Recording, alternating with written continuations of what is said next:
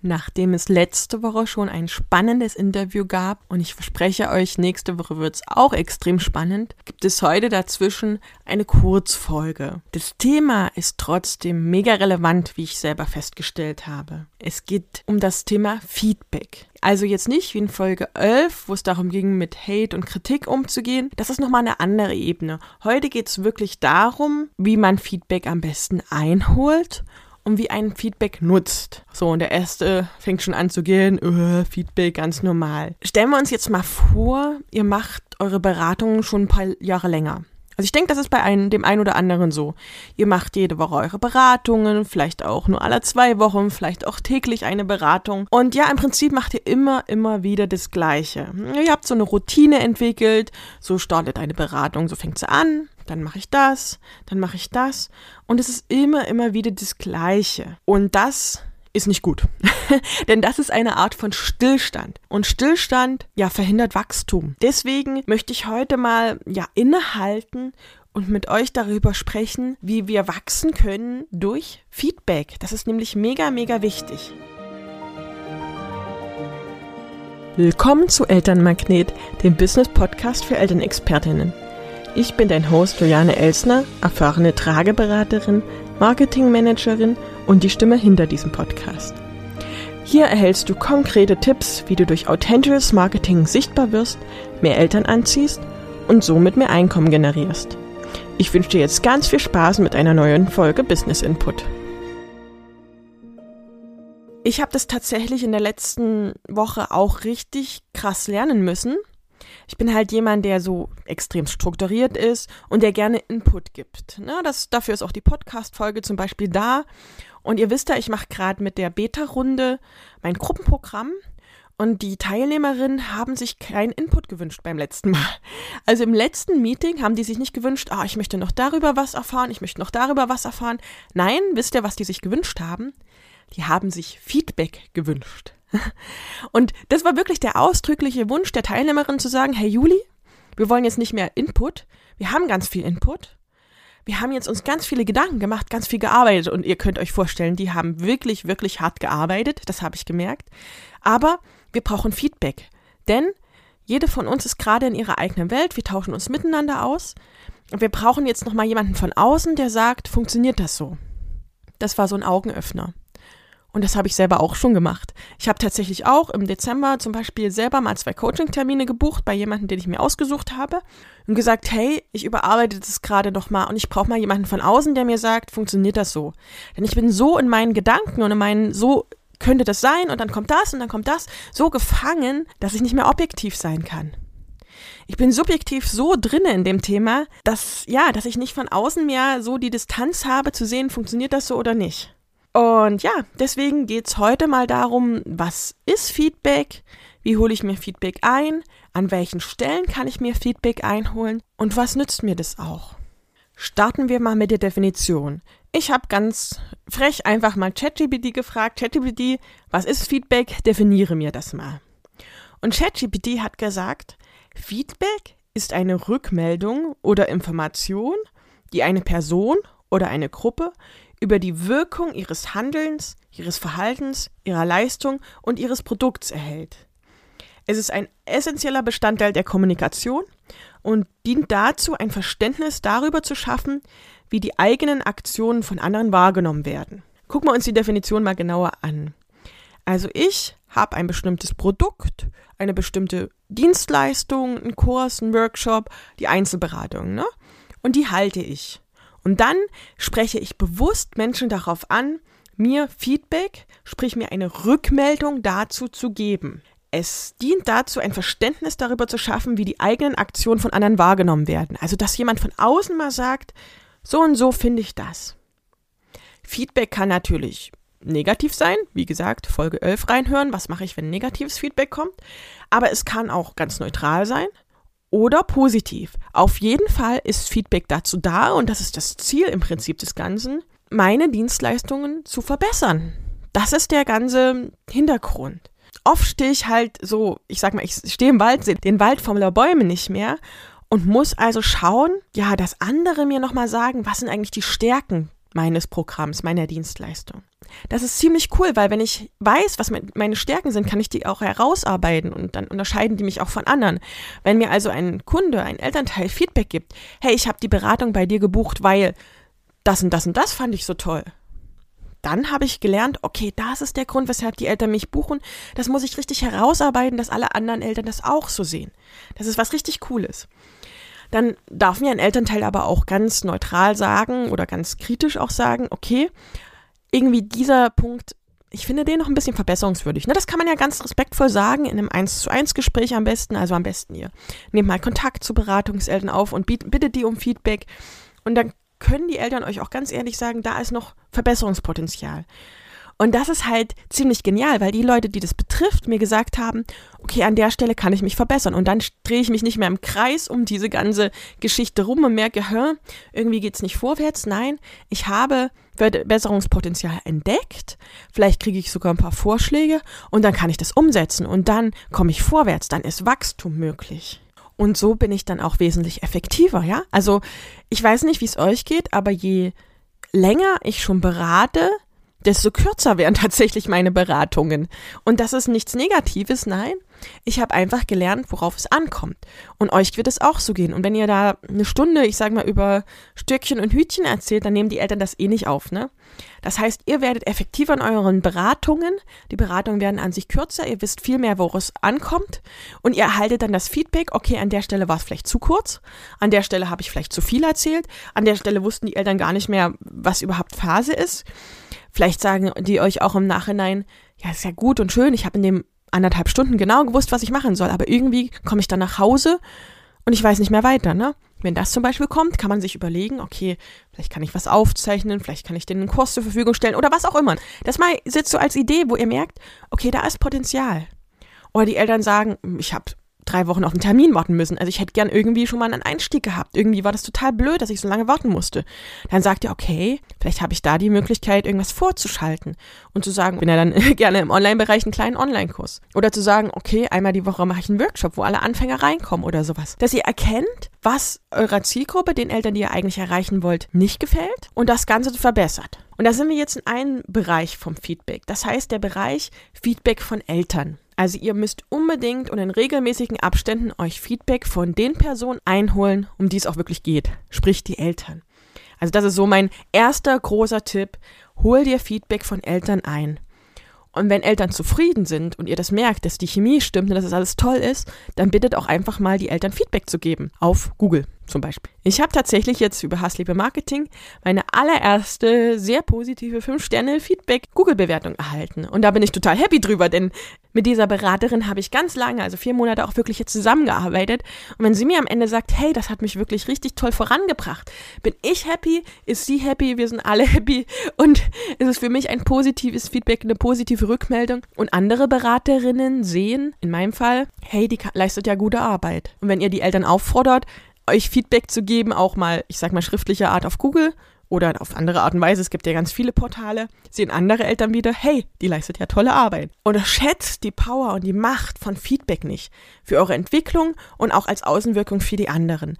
Ganz ehrlich, wenn ich damals 2016 angefangen hätte, mir von jeder Beratung Feedback zu geben, dann hätte ich jetzt ein riesen volles Google-Profil, was nach außen wirkt. Und ich habe es nicht gemacht.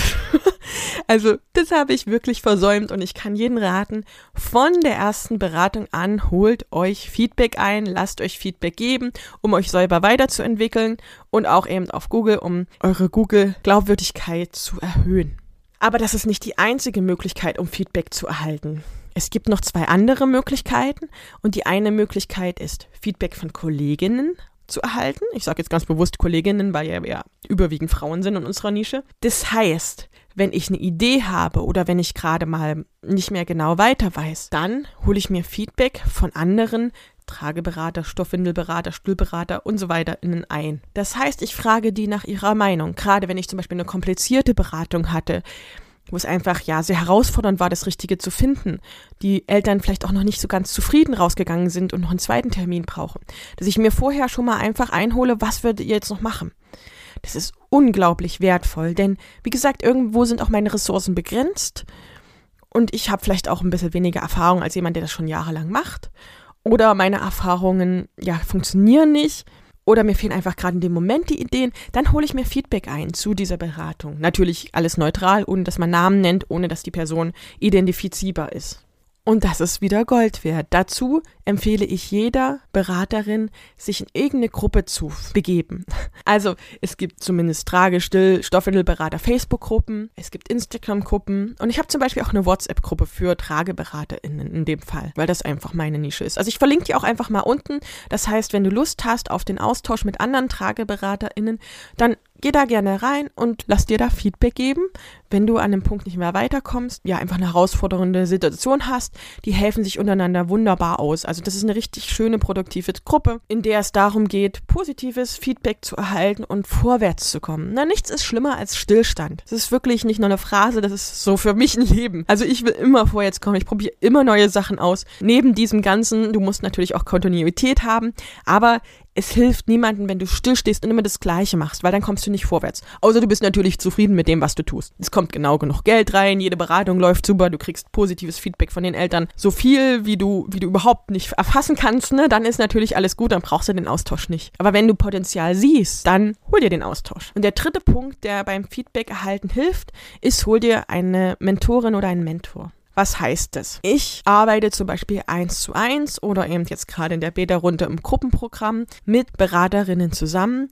die vorwärts kommen wollen in ihrem Business. Also da geht es nicht darum, dass sie sagen, okay, ich will eine besondere Beratungssituation in der Trageberatung gelöst haben, sondern ich möchte mir ein Business aufbauen. Und da sind zumindest wir TrageberaterInnen, und ich weiß, dass es auch in den Still- und Stoffwindelgruppen teilweise nicht anders ausschaut, an einem Punkt, wo wir alleine nicht mehr weiterkommen. Und das ging mir ganz genauso.